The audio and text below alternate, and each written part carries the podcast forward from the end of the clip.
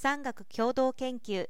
健康ビッグデータから罹患リスクグループを分類。健康意識が高まり健康ニーズが多様化しています。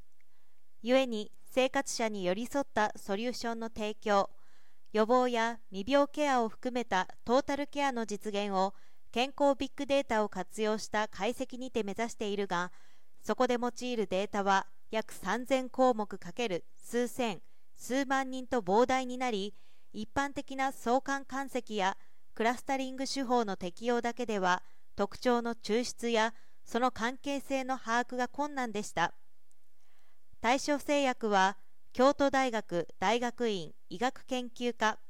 奥野康教授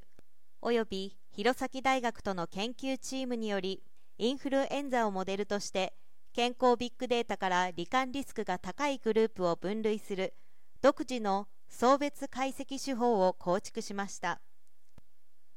弘前大学 COI いわき健康増進プロジェクトの19年度検診データを用いてインフルエンザ罹患をモデルとして実施。1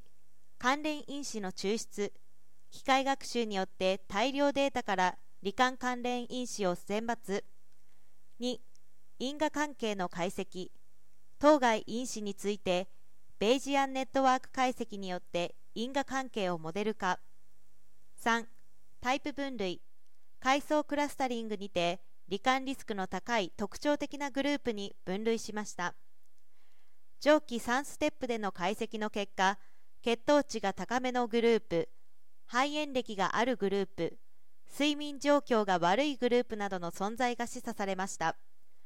これら特徴の多くはインフルエンザを含む上気道感染の罹患要因に関する先行研究と整合性が取れていて今回の手法は有用だと考えられたということです。同社はこの度の研究成果を第4回日本メディカル AI 学会にて発表しました。今後も多年度の健康ビッグデータの蓄積及び解析手法の改良検証を重ねていくとのことです。さらには風邪の罹患しやすさ薄毛や白髪の要因日常生活における疲労などに上記手法を応用することで